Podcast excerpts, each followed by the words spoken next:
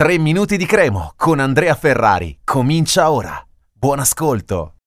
Non abbiamo affrontato negli scorsi giorni, dopo la partita con la Lazio, il tema Massimiliano Alvini. Nello specifico, infatti, vogliamo dedicarci un episodio eh, apposta perché è stata una prestazione difficile, quella di domenica, eh, che poteva dar seguito in realtà ai due punti con Sassuolo e eh, Atalanta, invece non è stato così. Alvini mh, mm, è stato a rischio, è a rischio, merita di restare, eh, merita di avere altre chance. Parliamone un po' insieme. Eh, io vi esprimo la mia opinione. Io credo che Alvini abbia la eh, le possibilità, le capacità, le competenze per riuscire a capire da solo che cosa c'è che va e cosa c'è che non va, analizzando eh, che, quelle che sono state le prime partite di questo campionato. È chiaro che i punti guadagnati fin qui sono veramente troppo pochi.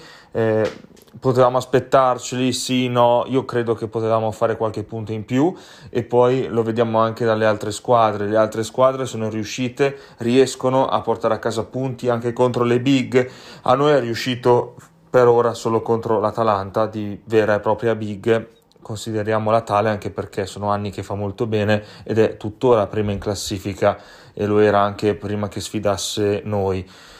E, mm, credo, ripeto, che Alvini abbia, le, abbia, anche le persone giuste di fianco a lui, eh, anche in dirigenza, in società, eh, Braida stesso, che comunque sono persone che vivono il calcio da tantissimi anni, che possono suggerire eventualmente qualche cambiamento. Non, non, io cambierei anche il sistema di gioco, sono sincero. Eh, il 3-4-1-2 fatto in questo modo, oltretutto, non penso che possa eh, funzionare ancora, che possa darci eh, qualche possibilità in più. Eh, credo che si debba anche schierare una difesa a 4. Però, se Alvini crede che sia giusto tenere la difesa a 3 e continuare così, però va interpretato quel modulo in una maniera diversa. Però vi dico anche che se dovesse fallire anche a Lecce, difficile che la sua posizione rimanga salda.